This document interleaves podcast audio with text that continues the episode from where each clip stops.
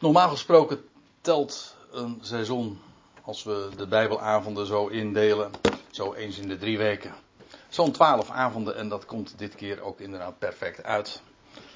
Dat heeft niks te maken met het feit dat 12 ook zo'n markant getal is in het boek De Openbaring. En niet alleen in het boek De Openbaring trouwens. En we zullen het getal 12 ook vanavond nog wel tegenkomen. Maar treft zo dat we inmiddels dus bij, uh, ja, bij nummer 12 zijn aangekomen van de, de avonden. En we zijn begonnen ooit in september met uh, hoofdstuk 1. En we hebben hoofdstuk 2 besproken. En hoofdstuk 3 inmiddels ook voltooid. En we zijn aangeland in hoofdstuk 4. Een heel nieuw gedeelte is dat. Want daar wordt Johannes opgetrokken. En er wordt een deur voor hem geopend in de hemel. Ik stel voor dat we eerst dat hoofdstuk eens in zijn geheel met elkaar zullen lezen. Alvorens uh, ook weer de bespreking ervan uh, voort te zetten. We hadden de eerste drie of vier versen daarvan al besproken. Maar we gaan gewoon uh, straks verder. Maar niet dan nadat ik eerst het hele hoofdstuk even gelezen heb. Zodat we ook even kunnen zien op voorhand gewoon wat, wat zo de, de hele context is van het gedeelte waar we het over zullen gaan hebben. En als het een beetje mee zit, maar daarover doe ik geen uh, al te harde uitspraken. Zou het kunnen dat we aan het einde van de avond bij, bij hoofdstuk 5 zijn aangekomen. Maar, nogmaals, dat zullen we vanzelf al zien. Daar staat in openbaring 4, vers 1 dit. En u weet het, het is de vertaling die gebaseerd is op de interlineair. Het is de wijze waarop ik dat zelf ook zo uh, versta. Nogal letterlijk weergegeven. Na deze dingen nam ik waar en zie een geopende deur in de hemel. En de eerste stem die ik hoorde. En de eerste stem, zo moet ik eigenlijk de nadruk leggen. De eerste stem die ik hoorde als van een bazuin. Die sprak met mij, zeggende: Kom hierheen omhoog. En ik zal je tonen de dingen die moeten geschieden. Na deze dingen. Onmiddellijk kwam ik in de geest en zie, een troon wordt gesteld in de hemel. Terwijl op de troon iemand zat. En degene die erop zat was in aanzien gelijk steen. Diamant en sardius. En een regenboog rondom de troon in aanzien gelijk smaragd. En rondom de troon waren 24 tronen. En op die tronen 24 oudste zittende. Omhuld in witte kleren. En op hun hoofden gouden lauwerkransen. En vanuit de troon gingen bliksemflitsen en stemmen en donderslagen. En zeven vurige fakkels brandden. In het aangezicht, op pardon, in het zicht van de troon. Dat zijn de zeven geesten van God. En in het zicht van de troon was als een glazen zee lijkend op kristal. En in het midden van de troon en rondom de troon zijn vier levende wezens, boordevol van ogen van voor en van achteren. En het eerste levende wezen lijkt op een leeuw. En het tweede levende wezen lijkt op een kalf. En het derde levende wezen heeft het gezicht als van een mens. En het vierde levende wezen lijkt op een vliegende adelaar. En de vier levende wezens hebben, ieder voor zich, zes vleugels. En ze zijn rondom en van binnen boordevol van ogen. En ze hebben geen rust dag en nacht. Zeggende heilig, heilig, heilig. Heer God Almachtig. Die was en die is en die komende is. En wanneer de levende wezens ook maar heerlijkheid en eer en dankzegging geven aan hem die zit op de troon, die leeft tot in de ionen van de ionen, zullen de 24 oudsten neervallen voor het aangezicht van hem die zit op de troon. En ze zullen hem adoreren. Die leeft tot in de ionen van de ionen. En ze zullen hun lauwerkransen werpen in het zicht van de troon, zeggende: Waardig bent u, Heer, onze God, om in ontvangst te nemen de heerlijkheid en de eer en de macht. Want u schiep alle dingen. En vanwege uw wil, zij, waren zij en worden ze geschapen. Tot zover de lezing dus van dit hele hoofdstuk, openbaring 4. En hoofdstuk 5 is een voortzetting daarvan. Ja, niet alleen maar het volgende hoofdstuk, maar ook een voortzetting van de beschrijving van dat specifieke visioen wat Johannes daar dus aantreft als hij daar opgetrokken is, daar in de hemel. En daar bij de troon gaat hij dan nog meer zien, want dat is dan de beschrijving van hoofdstuk 5. Dat, dan gaat hij ook een lammetje zien. Dat staat als geslacht en een boekrol, dat is hoofdstuk 5 en daar zullen we het uh, daar niet eerder over gaan hebben dan in het volgende seizoen weer. En dat brengt ons steeds meer ook bij het grote onderwerp van, uh, van het boek De Openbaring. In die zin dat dan ook, ja, met recht uh, de rol zich uh, afwikkelt. Ja, als ik het zo zeg, dan, dan kan ik het niet mis hebben, want dat is precies waar het over gaat. Dan zien we echt voltrekken dat wat er staat geschreven en wat er moet gaan gebeuren. Eer dat het koninkrijk van God zich gaat vestigen, gefaseerd, eerst in de hemel, vervolgens uh, op de aarde, maar dat ook eerst in Israël en vervolgens over de hele volkerenwereld.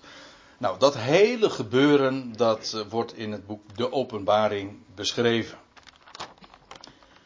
En het is uh, u ongetwijfeld bij de voorlezing ook wel opgevallen dat deze beschrijving natuurlijk heel erg visionair is en misschien is niet eens het juiste woord, uh, want visionair is het hele boek, maar het is eigenlijk boordevol van symboliek. De wijze waarop dat beschreven wordt, wat Johannes ziet van die levende wezens, en, de wijze waarop ze eruit zien en dergelijke, dat uh, tart eigenlijk de beschrijving. Maar we zullen vanzelf ook wel zien dat het inderdaad allemaal pure symboliek is. Dat blijkt eigenlijk ook wanneer je het in zijn geheel, dit, dit specifieke visioen zouden lezen. Want als je dan in hoofdstuk 5 aankomt, dan zie je niet alleen maar die levende wezens. Met die, uh, in die buitengewoon merkwaardige verschijning. Maar ook uh, een lammetje dat hij ziet als geslacht. Maar dat blijkt dan de leeuw van Juda weer te zijn. Maar wie het is, dat is de Heer Jezus Christus natuurlijk. Maar al die beelden het is, de Heer Jezus is geen lammetje, maar hij is als een lammetje. Hij is geen leeuw, maar hij is als een leeuw. En het is beeldspraak om te zeggen van hij is de leeuw van Juda. Dat is, het, is, het een is een beeld van het ander. Dat, dat kun je dan ook gelijkstellen. En dan zeg je van, kijk, die leeuw van Juda, dat is Jezus Christus. Daarmee bedoel je, dat, is, dat is, betekent niet een is gelijkteken wiskundig, alsof dat hetzelfde is, of onderling uitwisselbaar. Nee, dat is, heeft de betekenis van, het, het, is een representatie. Zoals je dat uh, al eerder trouwens in het boek Openbaring ook uh, zag. Daar staat er bijvoorbeeld. En de zeven sterren, ik lees uit Openbaring 1 vers 20. De zeven sterren, dat zijn de zeven boodschappers van de zeven uh, gemeenten. En de zeven kandelaren, dat zijn de zeven gemeenten dat wil zeggen, het een is een voorstelling van het ander. Nou, dat geldt hier ook. Al die, die, die dingen die gezien worden, dat geldt ook voor de 24 oudsten, nou, et cetera, et cetera. Het zijn allemaal representaties, symbolieken, symbolen, uh, emblemen, of hoe je het ook maar noemen wil. En ja, wat die specifieke facetten dan van die symbolen dan weer zijn. Nou ja, daar gaan we vanzelf wel uh, op inzoomen. Eerst maar eens beginnen bij ja, vers 4. Want we, de eerste drie versen hebben we al besproken, dus dat hoef ik niet nog eens een keertje over te doen. We beginnen gewoon bij vers 4. En dan staat er, en rondom de troon, nou, dat die al, die troon zelf ook was beschreven, dat waren de eerste drie versen, degene die op de troon zat, en uh, de wijze waarop die troon zich dan ook voordeed. En nu dit. En rondom de troon, en ik dit is trouwens een diaatje van de vorige keer nog. Maar ik vind het belangrijk omdat. Uh, wat blijkt is dat het de troon in het boek De Openbaring een buitengewoon grote rol speelt. En dit is een plaatje van het, uit het ISA-programma. Daar zie je dat het woord in 62 keer voorkomt in het Nieuwe Testament. En van die 62 keer komt het 47 keer voor in het boek De Openbaring zodat uh, de, uh, het boek de Openbaring een absolute kampioen is natuurlijk als het gaat om het gebruik van het woord de troon. En de reden daarvoor is natuurlijk uh, niet zo moeilijk. Openbaring is het boek van de troon. Waarom? Ik gaf het in mijn gebed eigenlijk ook al zo even aan. In het boek De Openbaring gaat het over het openbaar worden van Jezus Christus. Maar waarom? Nou, met het oog op het, de vestiging van zijn koninkrijk. Hij is de koning en hij heeft een kroon. Ja, en hij heeft een kroon en een troon. Beide zijn horen bij het feit dat hij de koning is en een koninkrijk heeft. En dan gaat dat, dat koninkrijk vestigen. Maar dat gaat, bij een koninkrijk gaat het altijd om de troon. Wie heerst er? Wie regeert er? Wel, dan beginnen we top-down, zoals ook zo hoort, hè? heel hiërarchisch. Dat wil zeggen, je begint boven. Daar is uh, de, ja, dat is het hoogste. Als ik het zo zeg, is het zelfs dubbelop. Je begint boven, waarom? Nou, dat is het hoogste. Hm? En, en dan zakt het vanzelf uh, verder. En dat, zo is het ook trouwens. Het koninkrijk wordt gevestigd eerst in de hemel. En vervolgens breidt het zich uit naar de aarde. En ook centraal vanuit de aarde breidt het zich ook weer uit. Ook vanaf de, vanaf de troon. Dus de, het feit dat die troon, dat het daar allemaal mee begint. Ja, dat is niet zo gek. Dat is eigen aan het boek. Goed. Rondom de troon waren 24 tronen. Aha, dus nog meer tronen. De troon heb je. En daaromheen, dat is dus niet centraal. De troon staat centraal. Maar daaromheen wordt die troon omringd door andere tronen. Die dus ook heerschappij representeren, logischerwijs. Want dat is wat een troon is. En wel 24 stuks. Dat getal 24, ja, goh. Uh, ik zei al aan het uh, begin van de avond dat het de twaalfde avond was. En uh, dat het getal 12 in het boek De Openbaring zo'n grote rol speelt. En, en dat trouwens niet alleen maar in het boek De Openbaring, maar in de hele Bijbel. Niet alleen maar vanwege de twaalf stammen van Israël, vanwege de twaalf apostelen. Die trouwens ook weer bestemd zijn voor de tronen van Israël overigens. Maar ja, twaalf, ook in het dagelijks leven. Hm? Ik bedoel, een jaar wordt geregeerd door twaalf maanden. Ja, maar even, uh, als het gaat om dat getal 24. Je leest van David dat hij 24 afdelingen instelde voor de priesterdienst.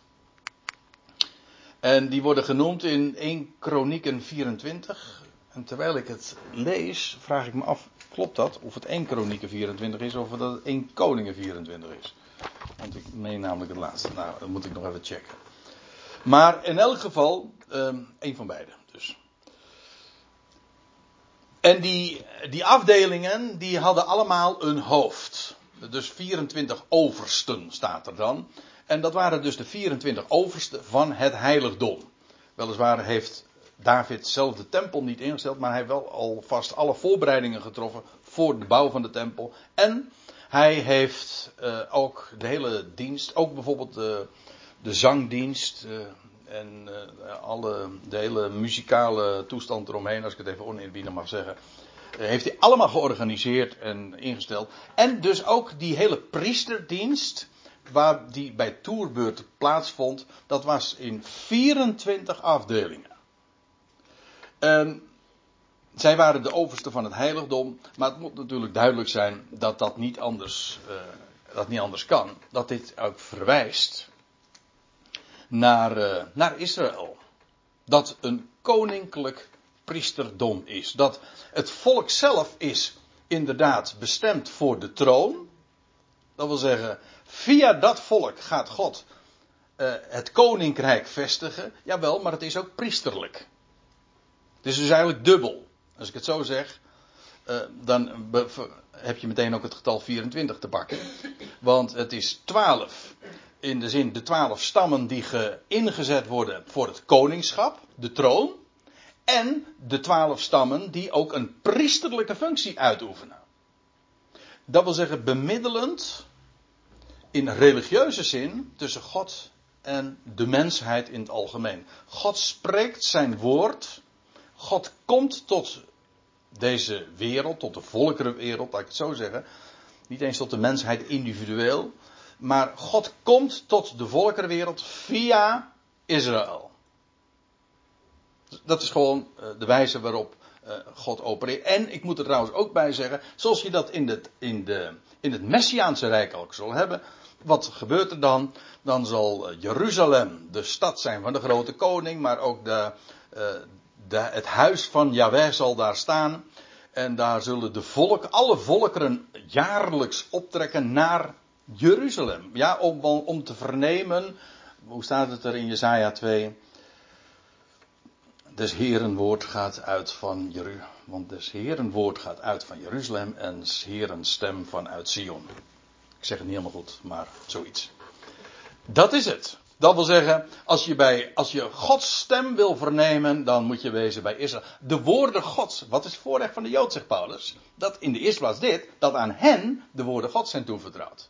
Dus ja, de mensheid komt via, eh, of de, de volkerwereld komt via Israël tot God. En omgekeerd, God spreekt tot de mensheid en tot de volkerwereld via Israël. Zodat, eh, en die, die uitdrukking koninklijk priesterdom is dus dubbel. Het volk Israël heeft een dubbele uh, functie. En koninklijk en priesterlijk. Ik moet er trouwens bij zeggen, in het oude verbond ging dat niet samen. Dat wil zeggen, de troon was toegekend, gegeven. De kroon of de, de scepter was aan Juda gegeven. Terwijl de, de priestelijke taak was aan de stam van Levi gegeven. Zodat uh, koningschap en priesterschap nooit één was. Het kenmerk van het nieuwe verbond is juist dat koningschap en priesterschap wel verenigd is. En dat heeft alles weer te maken met Melchizedek. En voor je het weet zou ik daar een bijbelstudie over kunnen geven. Maar dat doen we niet. Want dan komen we nooit in vers 11 van openbaring 4 natuurlijk. Maar het punt is eventjes dit. Dat uh, die 24 tronen dus alles te maken hebben inderdaad met Israël.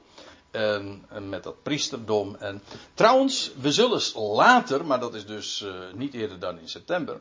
Zullen we daar ook, ook nog op terugkomen. Als we aan het einde van hoofdstuk 5 lezen over die 24 oudsten. En wat gaan ze dan, waarover gaan ze het dan hebben? over. Dan staat er in vers 10 van Openbaring 5. En gij hebt hen voor onze God gemaakt tot een koninkrijk en tot priesters. En zij zullen als koningen heersen op de aarde. Daar heb je het. Koningen en een, tot een koninkrijk en tot priesters. En de identiteit van dat volk, daarover hoeven we helemaal niet te speculeren, want je leest al dat God dat gezegd had tegen Mozes. Dat volk Israël is uitverkoren onder alle volkeren, juist om een koninkrijk van priesters te zijn. Nou, dat, is die, dat zijn die 24 uh, eh, tronen. Alleen hier worden ze symbolisch gezien in de hemel. Zoals die troon trouwens ook symbolisch is. Zo gebruiken wij trouwens de troon ook uh, symbolisch. Hè? Wie zit er vandaag op de, wie zit er op de troon in Nederland? Ja, Willem-Alexander. Maar let, in de letterlijke zin zit, nou zit hij er denk ik heel weinig hoor. Ik weet niet eens waar. Hè? Nee, maar daar gaat het ook niet om. Uh, het, die troon, of de kroon, wie draagt de kroon? Nou, volgens mij draagt de, eh, de, koning eh, maar heel zelden de kroon. Hm? Veel te zwaar. Maar goed, het, het, gaat erom dat die, dat die attributen van een troon en een kroon iets representeren. En dat is hier ook zo. En hier zijn we op een hele veel hogere etage in de hemelse regionen. En dan, worden, ja, dan wordt dat allemaal uitgedrukt. Uh, ik zou haar zeggen heel artistiek. Hè, zoals een artiest dat ook doet, een schilder of zo. Die, die doet dat door symbolen. Maakt hij abstracte waarheden zichtbaar. Zoals feitelijk bijvoorbeeld het hele heiligdom en de tabernakel en dergelijke ook eh, niks anders waren dan symbolen van geestelijke waarheden. Dus uh, met andere woorden, God is eigenlijk heel uh, artistiek. Hm? Maar ja, als je even kijkt naar de schepping, dan, dan wist je dat wel natuurlijk. Dat kon je moeilijk ontgaan. Je leest van, uh, van Jeruzalem. Nee, van, van het Jeruzalem dat uh, Abraham verwachtte. Daar staat van, waarvan God de bouwer en de kunstenaar is. Ja. Dat is de Statenvertaling trouwens. Uh, Oké, rondom de troon waren. De, de troon wordt omringd door 24 tronen. Dus die, die 24 tronen die staan daar heel dichtbij. De, de troon, daar gaat het om. Maar die 24 tronen die uh, omringen dat. En, en daar steekt nog iets omheen. Maar daar gaan we het straks over hebben. Eerst nog even die 24 oudsten. Want daar zijn we nog niet. Want er staat er. En op die tronen 24 oudsten zittende. Eerst even dat uh, oudsten, dat is eigenlijk oudere, presbyteros.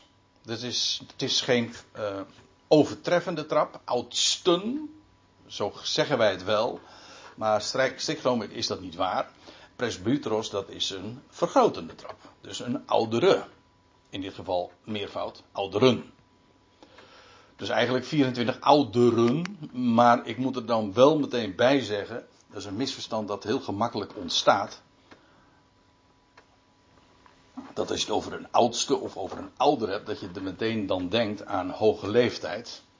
En de, de associatie is heel logisch. Maar als je even, even over doordenkt, is dat helemaal niet zo vanzelfsprekend. Ik bedoel, ik heb drie kinderen. En de oudste is 25. En dat vind ik nog erg jong. Hm? En uh, vroeger, was, was de oudste zeven jaar. Zeg het goed? Ja.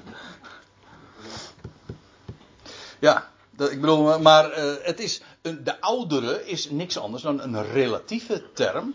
Dat wil zeggen, er, het veronderstelt dat er ook jongeren zijn, uiteraard.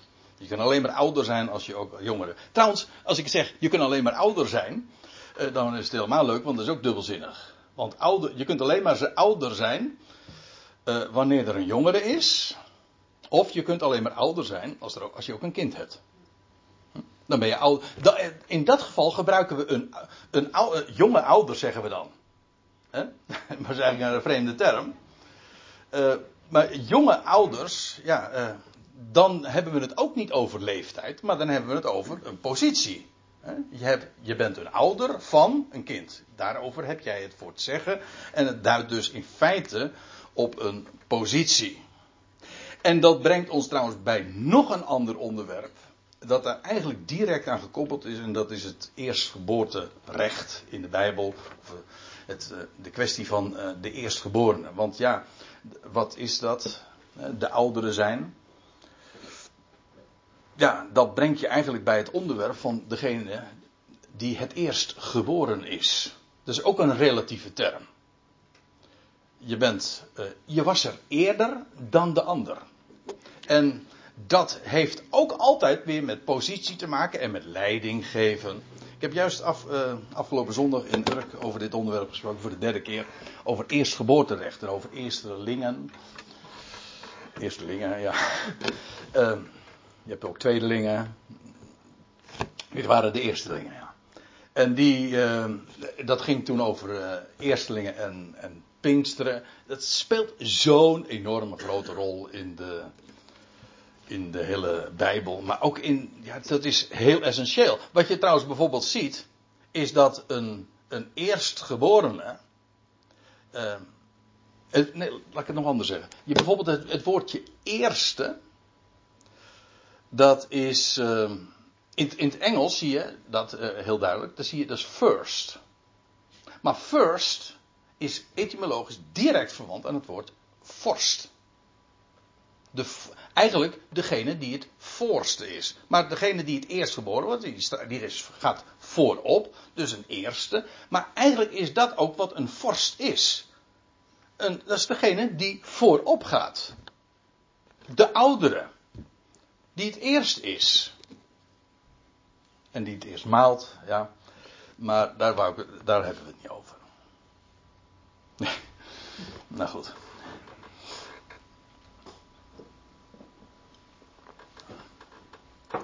Het, is, de, het begrip uh, oudste heeft dus alles te maken met, uh, met eerstgeboorterecht en degene die het eerste is. Maar daarmee dus ook met de positie van macht.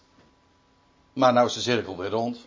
Want hoe, begon het ook alweer? Rondom de troon waren 24 tronen. Waarop oudsten gezeten waren. Eigenlijk, uh, dat ligt allemaal in elkaars verlengde. Jezaja 24, daar wil ik u ook eventjes mee naartoe nemen. Jezaja 24, wat toevallig nou toch zeg. Uh, daar staat dit. In vers, ja sorry, dat is niet, vers 23. Dat moest zo wezen. En nou ga ik u, uh, ik ga het eens lezen en dan vraag ik u of u dingen herkent van wat we de afgelopen seizoenen hebben gezien en al hebben opgemerkt en vastgesteld en ontdekt over in verband met de terugkeer van Jezus Christus. Lees, eens, lees goed met mij mee. Dan zal de blanke maan schaamrood worden en de gloeiende zon zal zich schamen, want Yahweh van de legerschade zal koning zijn op de berg Sion en in Jeruzalem. En er zal heerlijkheid zijn ten aanschouwen van zijn oudste. hey, is die niet opmerkelijk?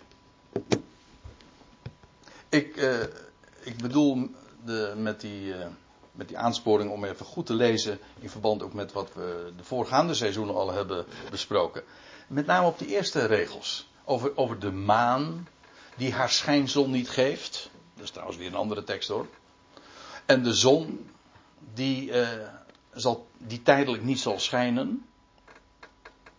En het is opmerkelijk. Feitelijk is als dat er staat. Over de zon en de maan en de sterren die trouwens van de hemel zullen vallen. Als dat er staat, is dat ook een soort tijdmarkering.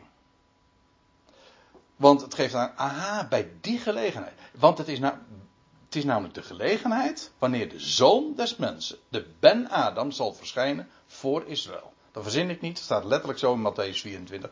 En destijds hebben we dat toen ook gezien. De zon zal haar, eh, de zon zal haar schijnsel niet geven. En, uh, en, en uh, hoe staat het? De maan zal zijn als in een haren zak. Uh, dat, maar dat is weer een andere tekst trouwens. Maar allemaal die verschijnselen aan zon en maan. En ten tijde van de avond, hoe staat het? En de, het zal een duistere dag zijn. Ja, omdat de zon zich niet laat zien. En ten tijde van de avond zal het weer licht zijn. Dat staat dan in Zachariah 14 weer. Ik bedoel er eigenlijk dit mee te zeggen.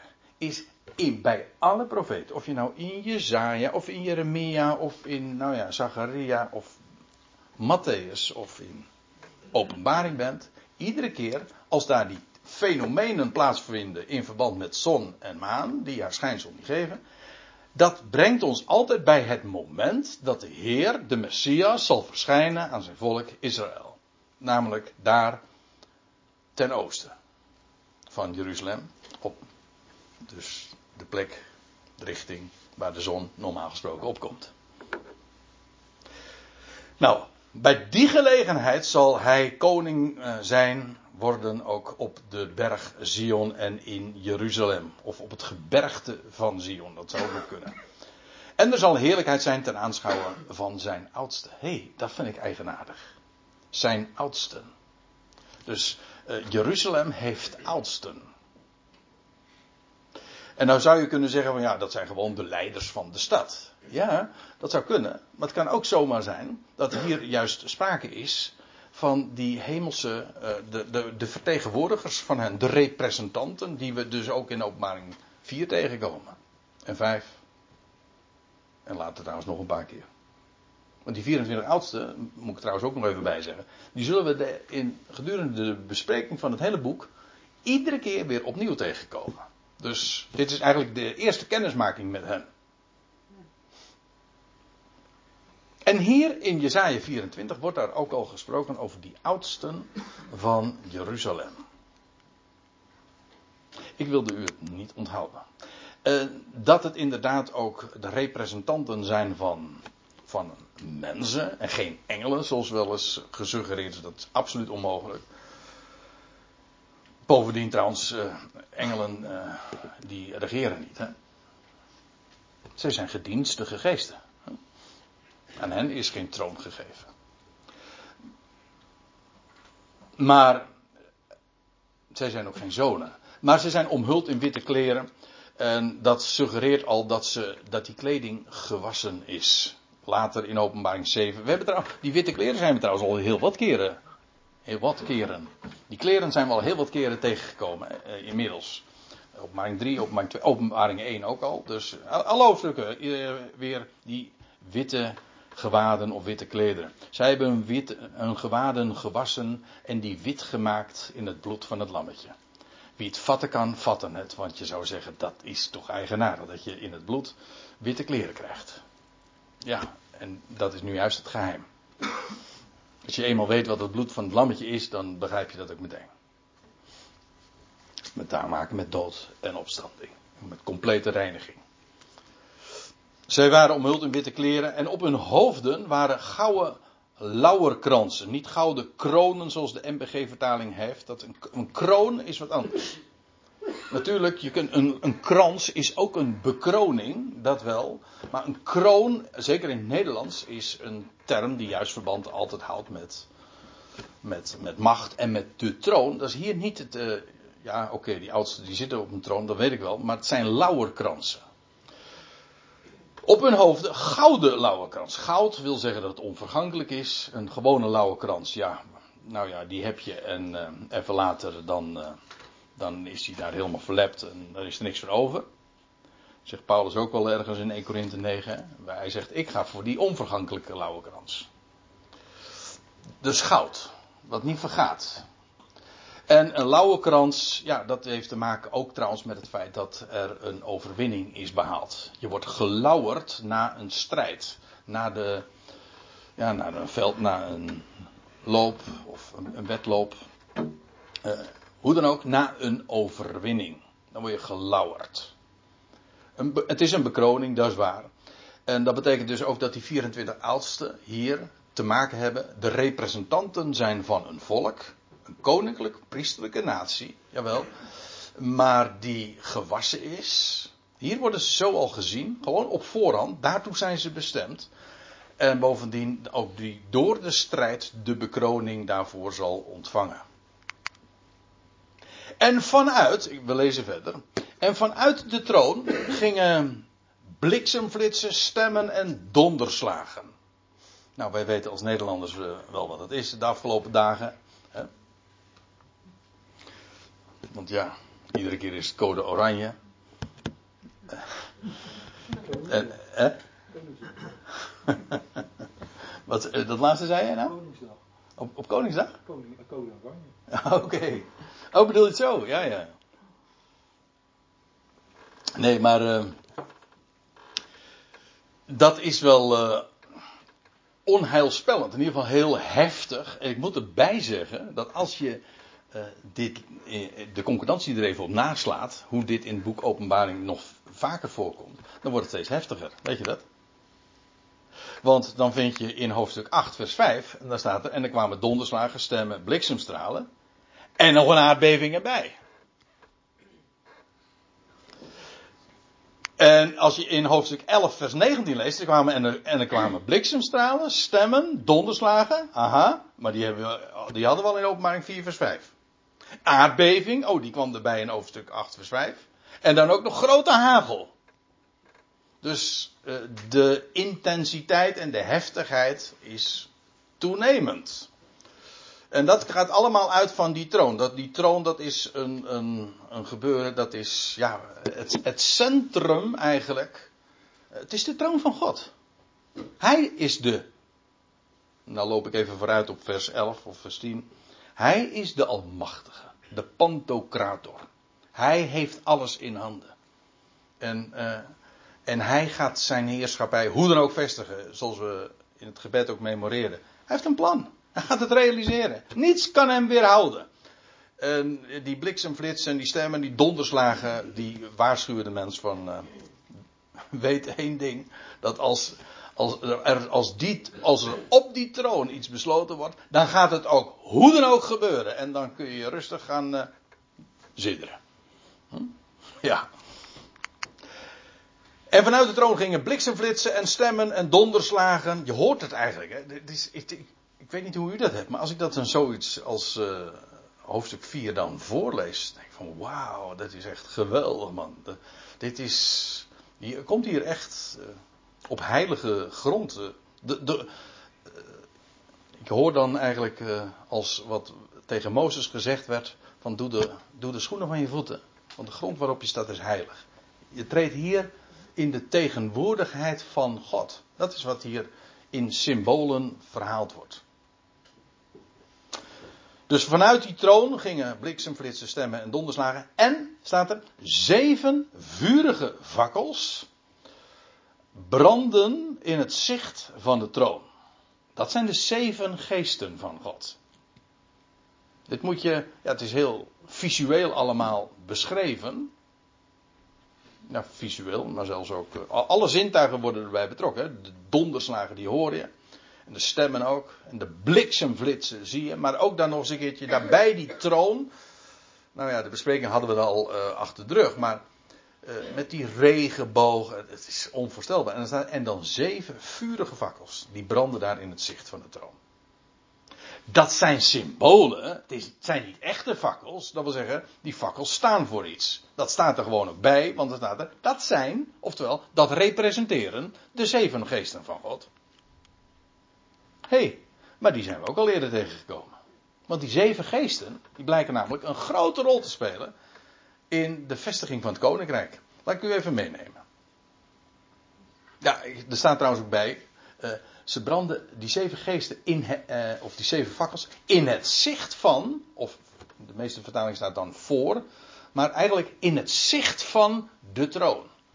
Aha, dus die fakkels hebben toch op een of andere wijze te maken met die troon. Eh, ze zijn daar direct mee gekoppeld. En dus heeft het te maken ook met de vestiging van het koninkrijk. Van de, de heerschappij die daar op die troon uh, van uitgaat. Openbaring 1 vers 4, dat was toen al de, meteen de eerste avond waarschijnlijk hebben we dat al besproken. Dan wordt er gesproken over van hem die is en die was en die komt. En van de zeven geesten in het zicht van zijn troon. En later, straks in de bespreking van hoofdstuk 5, dan staat er, en ik nam waar, in het midden van de troon en van de vier levende wezens. En in het midden van de oudste staat een lammetje als geslacht. En dan staat erbij, dan moet je opletten. Met zeven horens en zeven ogen. Ik zei al, eh, de symbolen eh, zijn veelzeggend. Maar als je het visualiseert, dit zijn, wat zijn dit voor vreemde verschijnselen? Heb je toch wel echt een enge droom hoor. Als je dat ziet. Maar zeven ho een, een horen heeft weer alles te maken met koningschap en ogen, uiteraard met zicht. Maar. Sorry. Ook hier staat er dan weer bij. Wordt meteen vertaald, verklaard. Dat vind, ik, dat vind ik mooi. Al die symbolen die gegeven worden, die worden of in het boek Openbaring zelf, meestal. Of elders gewoon verklaard. Van, oh, dat, het een is dat.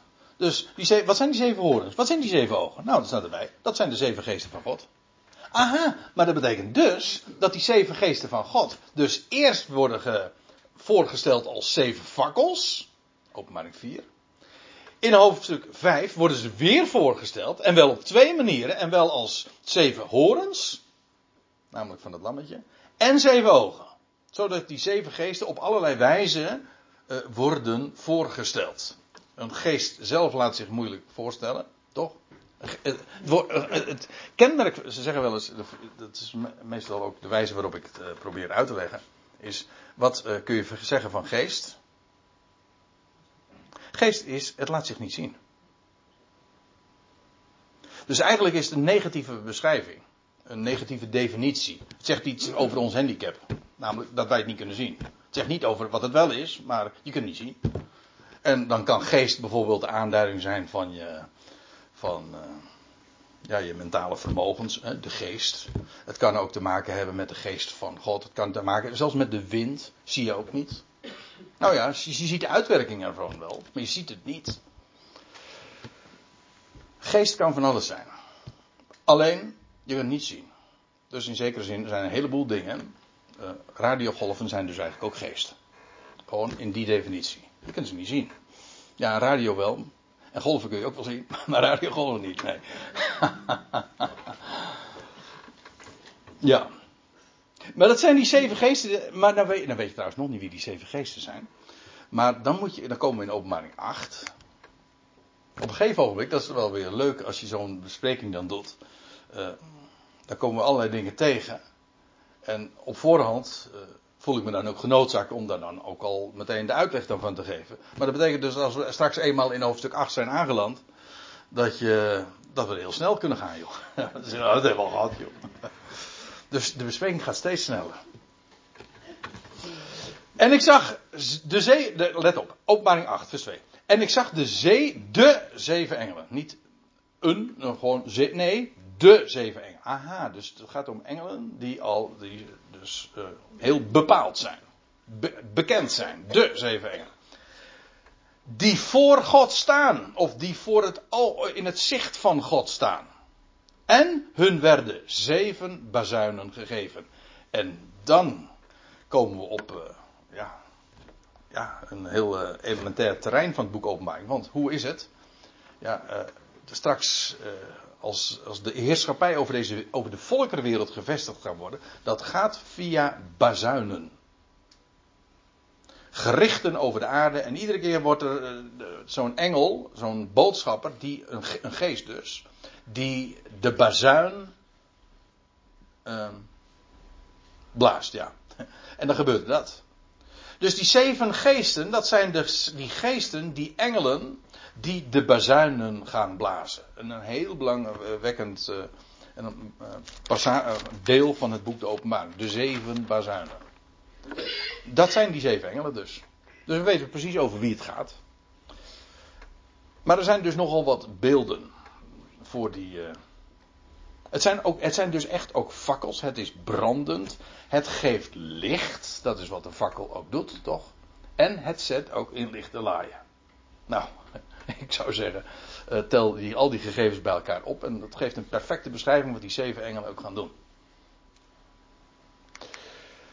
En staat erbij in het zicht, openbaring 4 vers 6, en in het zicht van de troon, ja, dat is dat wat letterlijk is, in het zicht van de troon, was als een glazen zee, lijkend op kristal.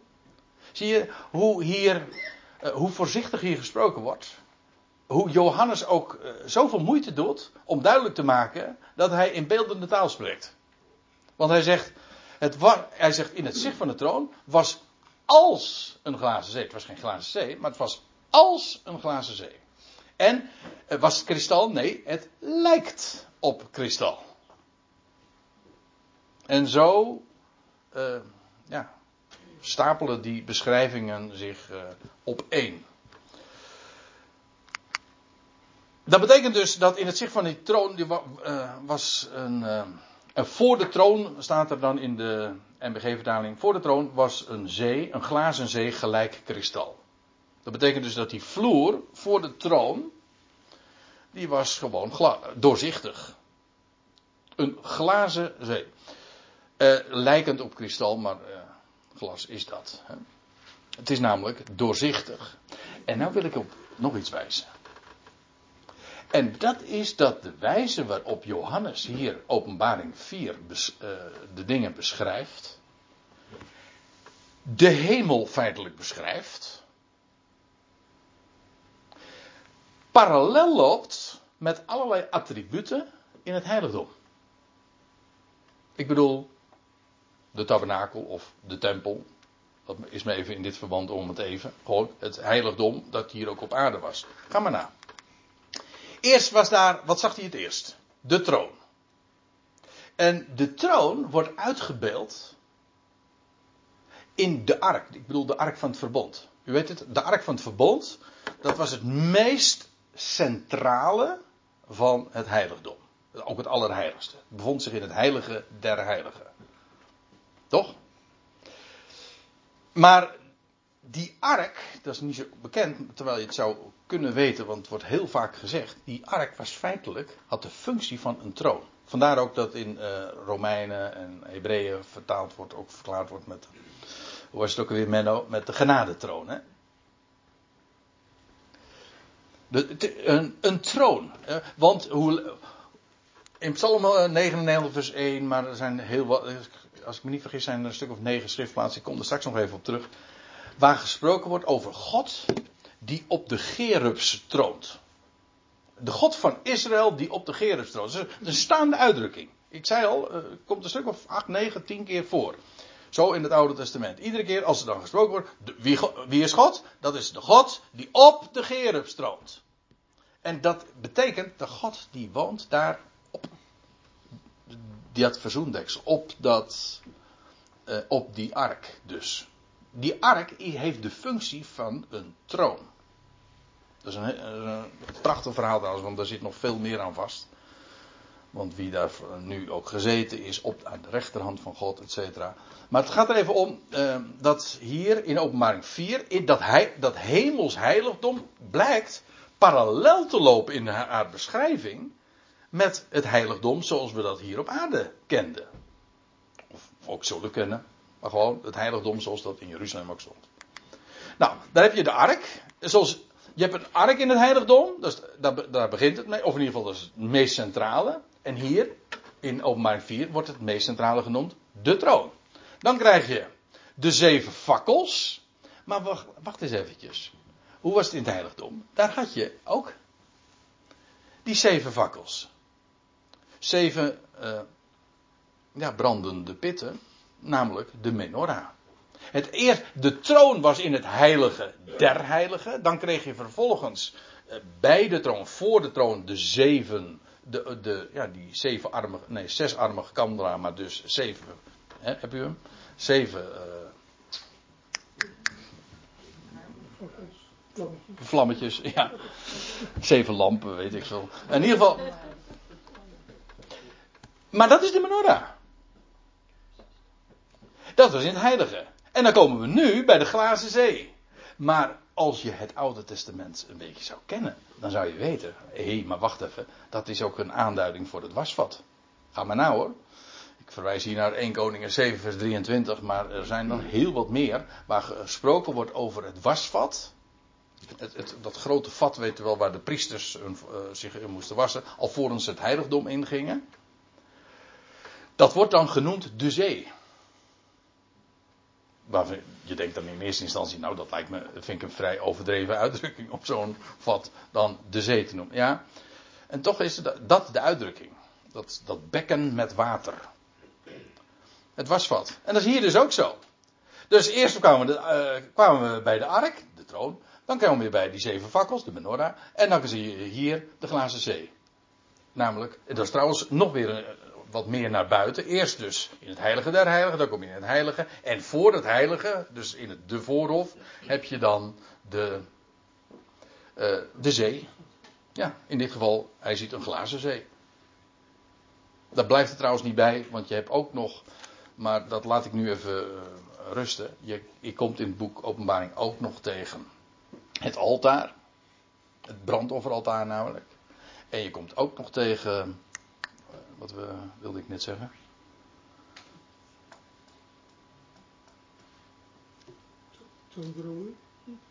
Mm, nee, nee het, reuk, het reukofferaltaar. Ja, de, de gebeden der heiligen. Dat wordt dan later in uh, openbaring genoemd. Maar, dus dat komt allemaal voor. Maar alleen al hier, daar ging het me even om. Alleen al in deze eerste zes versen van openbaring 4. Zie, dan dringt de parallel met het aardse heiligdom zich op. Maar eigenlijk is het natuurlijk omgekeerd. Want dat aardse heiligdom is een uitbeelding weer van het hemelse heiligdom. Ja. Goed. En in het zicht van de troon was als een glazen zee, lijkend op kristal. En in het, en in het midden van de troon, nou, daar komen we op een uh, heel eigenaardig ding hoor. En in het midden van de troon en rondom de troon zijn vier levende wezens. Uh, het, de beschrijving uh, vind ik sowieso vaak al. Uh, ik denk wacht even. Moet even. Zoals dat beschreven wordt, moet je eventjes ogen sluiten. Wat ziet hij nou? Maar er staat in het midden van de troon en rondom de troon. zijn vier levende wezens. Ik kan het u wel verklaren. Want het punt is namelijk deze. Hoe kan iets nou in het midden zijn van de troon en ook rondom de troon? Nou, dat punt is, die levende wezens, die dragen de troon. Dat zijn namelijk gerubs. Ik, daar kom ik straks nog uh, op, op terug. Maar dan krijg je dus uh, het idee. De, ik heb het eventjes gevisualiseerd door, uh, door, deze, door dat vierkant en, de, en die vier cirkels. Kijk, als die, dat vierkant dan een bovenaanzicht is van de troon. Nou, die vier levende wezens, die dragen de troon. Maar in, in hun. in hoe zeg je dat, in de periferie van, de, van, die, van, de, van die levende wezens. Dat is, dat, hoe, hoe, zeg je dat nou netjes? Maar in ieder geval, dat is breder, dat is rondom de troon. Dus ze dragen de troon, maar het is breder dan dat. En, nou ja, we hadden het er al even op, over dat, dat God troont op de gerubs. Die gerubs, die dragen de troon. Dat is de gedachte. Ik zei al, dat komt een aantal keren voor. Nu zie ik het precies negen keer in de Bijbel. En ja, ook hier zie je trouwens weer dat als Johannes dit naar voren brengt, dan is dat niet nieuw. Al die beelden die hij hier gebruikt, of dat nou de fakkel of de troon of, of de 24 oudsten zijn, of die, maakt niet uit. Alles vindt zijn basis al, in de Tenach. In de Hebreeuwse Bijbel, bij de profeten. En in dit geval ook, die levende wezens, die vind je al in Ezekiel 1. En Ezekiel 10 trouwens ook. Heb u Ezekiel 1 wel eens gelezen? Als u, als u nou niet kan slapen, dan moet u Ezekiel 1 eens gaan lezen. En dan moet u eens even goed proberen voor te stellen. Nee, maar dan ga je heel mooi dromen. Die. Uh, nee, wat daar beschreven, dat is, dat is adembenemend. Geweldig. Maar het is ook. Dan, dan lees je namelijk van dat, dat Ezekiel. Dan, uh, meteen, hij valt eigenlijk min of meer met de deur in huis. Als hij Ezekiel 1 dan aanvangt met dat visioen. Hij dateert het ook exact wanneer hij dat te zien kreeg. Dat is allemaal niet zonder betekenis. Maar dan ziet hij inderdaad vier levende wezens. En die dragen dan de troon. En elk van die levende wezens, die had een rad. Een wiel namelijk. En in dat rad waren dan ook weer radaren. Het is net een klok, een uurwerk, zeg maar. Nou, maar het gaat voort. Eh, want die, die troon die gedragen wordt, die beweegt zich voort. Want, eh, hoezo, want je zou je de vraag kunnen stellen: hoezo, uh, waarom moet die voortbewegen? Of uh, waarom die, dat rad? Nou, dat zijn wielen. Die troon wordt, beweegt zich voort. Gaat vooruit. Ja. En ja, waarom dat zo is, dat lijkt me niet zo moeilijk. Die, het is in de, eigenlijk is het gewoon een, de beschrijving van een mobiele troon. Een mobiele godstroon. Ja. Wij denken dan met onze mobieltjes eh, modern te wezen. Maar dit, want Gods troon, Gods heerschappij is progressief. Dat wil zeggen, gaat met recht ook vooruit. En zijn troon wordt gedragen en die gerubs, want zo worden ze genoemd, ja, die bewaken Gods heerlijkheid. Dat zie je natuurlijk al in het eh, boek Genesis. Die, uh, die gerubs die ook de hof bewaar. Ja, in de, in de vertaling, meeste vertalingen staat bewaakt, bewaar, bewaakten de hof. Maar er staat eigenlijk bewaarden de hof. Dat is veel mooier nog trouwens. Ze bewaarden de hof. Maar dat is wat gerubs doen. Het is negen uur. Het laatste wat ik even nog wel over wil zeggen, want we moeten hier nog veel verder, uh, wat veel meer op doorgaan, want de beschrijving uh, die gaat verder. Maar uh, ik wil trouwens nog even op iets wijzen. En dan moeten we dan eventueel een, in het nieuwe seizoen nog maar eens verder gaan. Ik ben er namelijk nog niet helemaal uit. Maar dat is een, een suggestie die mij van de hand gedaan is. Dat ook de, op de ark, zoals dat beschreven wordt in het boek Exodus, dat daar geen twee gerubs waren, zoals meestal in de afbeeldingen wordt voorgesteld, maar vier. Ken je dat? Niet alleen niet vier vleugels, nee, vier levende wezens. Wat ik vanuit deze beschrijving eigenlijk ook heel logisch vind. Want het aantal van vier gerubs is heel logisch. En in openbaring en in Ezekiel. Dus uh, daarom uh, is het aantrekkelijk voor mij. En de wijze waarop dat dan vertaald werd, we moeten daar nog maar eens diep in duiken. Ik geef het gewoon nu door voor wat het waard is. Dus ik hou een slag om de arm. Ik zeg dus niet dat het zo is. Maar dan de, gedachte zou dan zijn dat uh, er uh, twee gerubs waren aan, uh, aan weerszijden. En dan krijg je de vraag van, uh, ja, wat betekent dat nou dat er één hier en één daar? Of twee aan de weerszijden. Hetzelfde verhaal heb je trouwens ook met die vier kruisen, of twee kruisen. Hè? U? Dat kan je hier ook zeggen. Vier in het midden en vier rondom. En in het midden van de troon en rondom er zijn vier levende wezens. Dus dat je acht. Ja, je bedoelt dat er acht levende wezens. Ja, maar dat zou dan ondersteund moeten worden in de rest. Want iedere keer is het de vier levende wezens. Ja, ik ben het met je eens. Maar dit kan namelijk ook. Als je eenmaal uh, het idee begrijpt. Je begrijpt dit uh, in het midden van de troon en rondom de troon. Kan je alleen maar begrijpen, als je mij vraagt. Wanneer je Ezekiel erbij betrekt. Waar al veel eerder en veel uitgebreider zelfs ook. Gesproken wordt over die troon die gedragen wordt door de gerubs. En indrukwekkend. Echt geweldig. Maar dan zie je inderdaad dat die, uh, die gerubs ook uh, wielen vertegenwoordigen. Elk een wiel hebben. En die gelijk op dan ook draaien en voortgaan. En dat kan perfect in deze beschrijving ook. Maar ze dragen de troon. Nou, over die vier levende wezens zelf, dan moeten we het nog uh, natuurlijk hebben en veel meer nog. Maar ik zie dat het negen uur is, dus ik stel voor dat we eerst even gaan pauzeren.